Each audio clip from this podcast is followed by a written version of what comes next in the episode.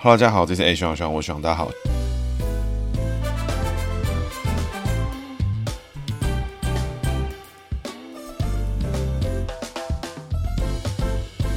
大家好，这是 A 学长，学长，我是学长，大家好，希望又回来了。那希望今天呢，疑似哈身体微恙哈，有可能这个确诊，所以这一集呢，我们最近一个证件跟确诊有关的政治人物为主题。那这次主角呢，就是谢国梁，现任的基隆市市长。为什么谢国梁这个老哥是跟确诊有关的政治人物呢？因为他曾经在选前呢开出一个证件，叫做呢确诊者每人发慰问金一万元。后来呢变成说是只针对低收入户跟中低收入户，然后这个差异性我相信是蛮大的。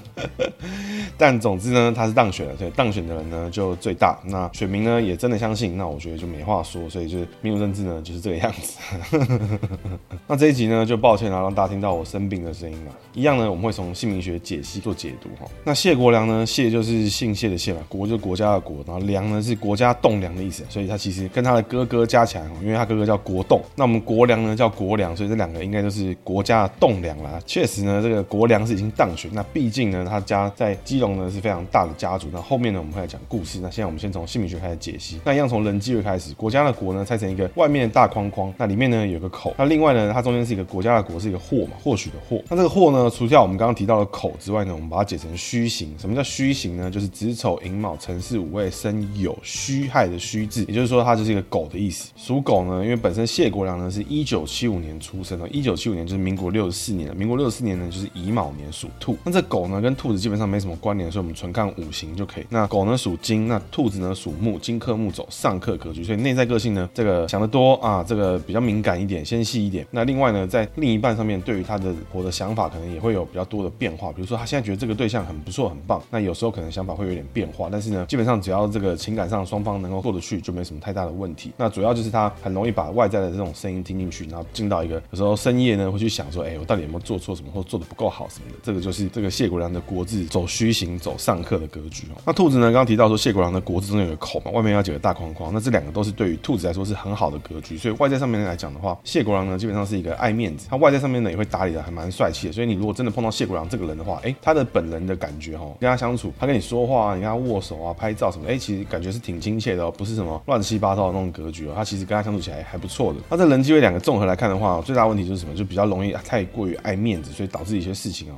影响到自己啊，会影响到他的决决策的方式。接着我们来解他的事业位哈，这栋梁。的梁呢，就是一个木字旁，右边一个梁山伯的梁哈。那这个就是名字里面有两个木，那这个还有三点水跟一把刀。那刀字呢，因为逢兔子，所以没有有特殊的格局，所以写成金的意思。其他呢就分别是木跟木还有水。因为谢国梁呢是属兔，所以属兔呢是木系。那木逢木呢财位最好，所以谢国梁的财位好不好？超级好，就是他非常知道做什么事情是对的，什么时候该出现，什么时候该不出现，什么时候该说起来。哎，谢国梁很清楚。那财位呢，木字跟水字呢，对于谢国梁来讲，他的乙卯年的兔子来说，都是。好的，所以他的财位呢，他工作上面的逻辑呢，其实很不错。你看他投资哦，跟着我们的国梁哥走，八九不离十，不会太错了。国梁哥是蛮懂的。那另外呢，这个刀字属金哈，那一样金逢木走上克，因为乙卯年的乙字走木，所以金逢木走上克格局，所以他做事情呢会追求完美，做事情会比较慢一点。所以有些时候那种情绪性语言啊，什么门都没有啦，什么喊出来的，有些时候是幕僚跟他叫他喊，就是喊，他不一定呢真的这么北蓝。我个人是这样觉得。所以虽然说我对 对他的印象真的不是太好，不过呢，我觉得从心理学上来看的话，他其实很。知道做什么事情是有帮助，所以他知道这个事情喊出来会对他的选情有加分，他就喊了。但是呢，是不是他自己想出来的哦？我觉得肯定不是。那整体来看的话，谢国梁这个人哈，他就是走一个上升好格局加上课为主，所以这个人呢爱面子，想得多，偶像包袱重哦。你叫他去扮丑扮搞笑的哈，他一定做不来。然后他的财位又好，所以他工作上面的时候呢，哎，有利可图的时候，哇，这个人马上跑出来，很厉害。啊，如果这个人刚好呢，哎，风向不太妙，哎，他可能就会闪得比较远一点哦。所以谢国呢，这个人呢非常厉害。如果有机会看到谢国梁在股票操作上的话，哎。他肯定哦是高手中的高手，他投资理财方面呢，我相信绝对是很不错的，因为追求完美的做事方式，那另外呢财位又好。那接着呢，我们来讲谢国梁这个人的故事啊。其实谢国梁这个人哦，大家如果有去稍微搜寻一下就知道，他是这个恶性的谢家，哈，金融恶姓，那基本上他是已经是第三代了。那你纵观他整个这个人际的这种发展啊，跟他的故事呢，其实他就是一个富三代的一个格局啦。那他的前面的富呢，是真的非常的富。怎么说呢？这个谢谢国良呢本身哦，这个恶信就是这个基隆的第二信用合作社，就是一个银行的概念。所以他在这个美国麻省理工哦 MIT 哦毕业之后呢，哎，就回到台湾哦，开了一个证券公司，然后做了个电子券商。所以呢，这个谢国良大家不要看他什么喊政策乱喊一通啊，Gogoro 这种信口开河，哎，说发信 Gogoro 就发 Gogoro，哎，结果发完之后选上之后，哎，变成你要做满多久的公益时数才有才能发 Gogoro。那这有很多因素啊，至于他会怎么当选的，我想他还是他的本事在，所以我们今天就不多讨论他怎么当选。那谢国良本身呢是 MIT 毕业，那回台湾了之后呢，一般人可能就找工作嘛，做着其他事情，哎，就是刚好呢，他就在他家里的银行开了一间证券，然后当了券商的总经理，那也是蛮有想法的。那另外呢，以前英文老师就会跟你说什么，你去把这个 China Post 的英文报纸呢看中文的新闻，也就是说那个报纸呢是以英文报道台湾发生的当地的事情，它是 China Post。那这个 China Post 呢也是谢国良家的产业。那另外呢，他还是华联国际多媒体，他这是在比较最近才做的事情。华联国际多媒体呢是一个发行商，他是以这种多媒体啊影视大亨的做法，所以谢国梁这个人真的就是一个蛮富三代的做法啊，就是开始有这种明星啦、偶像啦这种东西。所以他其实呢，他过去呢甚至还有曾经当过镜传媒的董事。那镜传媒的董事呢，其实后来呢就分手了，因为为什么呢？因为镜传媒就是董事长呢裴伟喜欢走上这个政治的之路，但是谢国梁当时呢是希望走上全娱乐，希望成为华人娱乐的领头羊啊，所以路线不合，谢国梁就离开了。那我个人觉得哈，这个谢国梁是非常有想法。那接着哈，我们介绍一下哈，这个恶性谢家怎么开始的？恶性谢家到现在哈，大家可能一般人都觉得说没感觉啊，不知道啦，这个跟我是没什么关系什么的。那这个恶性谢家呢，从他的谢国梁的爸爸谢修平，然后谢修平的爸爸谢青云开始哈，那基本上他们投资的主要产业有味全啦、台湾玻璃啦，还有建设公司，它是并购进来的。那我去查了一下，发现就是说，其实哎，仔细看哦，是蛮多八卦存在。至于是不是真的有发生，其实我不是那么的确定哈。我先说不是那么的确定。这个谢青云呢，在早期的时候，我看到恶性的说说明哈，写到说恶性呢在基隆严家手上呢转交给了这个谢家。那这个谢青云呢，也就是谢国良的阿公哈，他是这个基隆市的省议员。那曾经呢也加入国民党，在中华民国接收台湾之后呢，哎，多次选上省议员。那甚至呢，他也曾经参选过基隆市的市长。那另外呢，过去呢，其实曾经他也做了一个非常大家耳熟能详的事情，是大家不知道。我现在说的是谢青云哦，就是谢国良的阿公。那也就是说，这个谢青云这个老哥呢，这已经过世好一阵子了。那谢青云呢，他跟日本的三思达合作哦，然后创立日兴化工，然后引进了洗洁精哦，叫沙拉托。也就是说，大家哦，在什么家政教室啊，在一些很奇怪的地方看到那种一罐圆形的，小北百货里面也有那种圆形写沙拉托的，你每买一罐哈，那那个就是基隆谢家恶信集团哈，会赚到一点钱啊，这个就是他们家的产业。那一九六六年呢，从基隆严家手上接到了这个基隆恶信。那我上网查了一下，发现就是说，其实呢，在我们前面做的辜宽敏那一集呢，他是鹿港辜家嘛。那当时台湾有五大家族，其他呢，其实陆陆续续的，我们在往前讲的时候呢，就会慢慢的一个一个接着一个出来。那其中呢，基隆严家呢，就是一个数一数二的大家族。为什么呢？因为他在瑞芳、九份、猴洞这边，北海岸这边呢，包了整块的这个煤炭跟金矿，所以基隆严家当时呢，其实非常非常的有钱哦。但是呢，因为二二八事件哈，嘿，跟辜宽敏一样熟悉的二二八事件。那当时呢，基隆严家是因为他是地方士绅，加入了这个当时基隆的二二八处理委员会，然后被国民政府追杀。很多八卦显示啊，哎，他什么拿金条去教人，把人换回来啊，很多这种事情，很多故事，大家可以上网查。甚至呢，有一个叫做一清庙，这个是基隆严家。那为什么叫一清庙呢？是因为这个基隆严家有一个娶了日本的老婆。那这个他们后来呢，是跟母姓，那叫做一清庙。那如果是中文姓名叫做严庙。他们讲了非常多相关的事情哦，所以基本上这个恶性呢，到谢青云手上，我不知道是用什么手段，但总之呢，就是转交过去了，也有可能跟这事情无关，就是哎和平转交啊，哎什么的。但是呢，我个人是没有那么确定，对，因为查了很久的 Google 之后，其实都没有看到非常具体的这个说明，只有在恶性的网站一一一人力银行里面有看到他说，在经过严家的董事长之后呢，下一任呢就有谢青云担任恶性的理事长。那这个时间点呢，基本上都是在二八之后的五到十年之间发生的啦。那这个谢家之后呢，谢青云就有两个小孩，一个是谢修平，一个是谢修智。那谢修平呢，就是谢国梁的爸爸。那他曾经呢，也是台湾省议会的议员，也是基隆市议会的议员，也曾经当过议长，也当过国大代表。那他的老婆呢，是台玻的千金哦，台湾玻璃。所以他其实谢家在这边有投资的味全食品啊、台湾玻璃啊、国阳建设等等的哈。所以大家可以看到，这个有枪的年代哈，站错边哈，家破人亡啊；站对边呢，风生水起啊，不简单。那这个谢家呢，其实到到底跟这个严家跟二二八之间到底有什么关联呢？其实现在是不可考了。那如果大家去查的话，这故事网络上是还蛮多的。那谢国郎呢，就是谢修平的儿子，那还是小儿子，大儿子呢叫做谢国栋。我刚刚有提到，那这谢国栋又是何许人也呢？这谢国栋呢就是大鲁阁董事长。那也就是说，大家去打棒球啦什么的，那一个是我们基隆二信集团的这个相关产业。所以其实哈，这个包山包海啊，甚至我看看了那个刚刚我们最前面提到的谢国郎有曾经参与过的华联国际多媒体的董事长哦，都曾经有上映过我蛮喜欢的电影。这个很容易呢，你就帮谢国梁赚到一点点钱啊，这个就是家大业大的好处。那这一次选举呢，谢国梁其实就喊了很多他什么小爱爸爸，啊其实是因为他跟他老婆生出来的小孩就是有一点这个听力上面有一点障碍，所以他其实就是也因此呢投入了非常多的这种身障者啊，各式各样的这种相关的事情，他说以小爱爸爸啦，什么小爱爸爸公益平台等等出现的那。我觉得这个做点公益也是不错的，也是蛮好的事情的。那其实他在问政上面呢，好或不好呢？我觉得这个就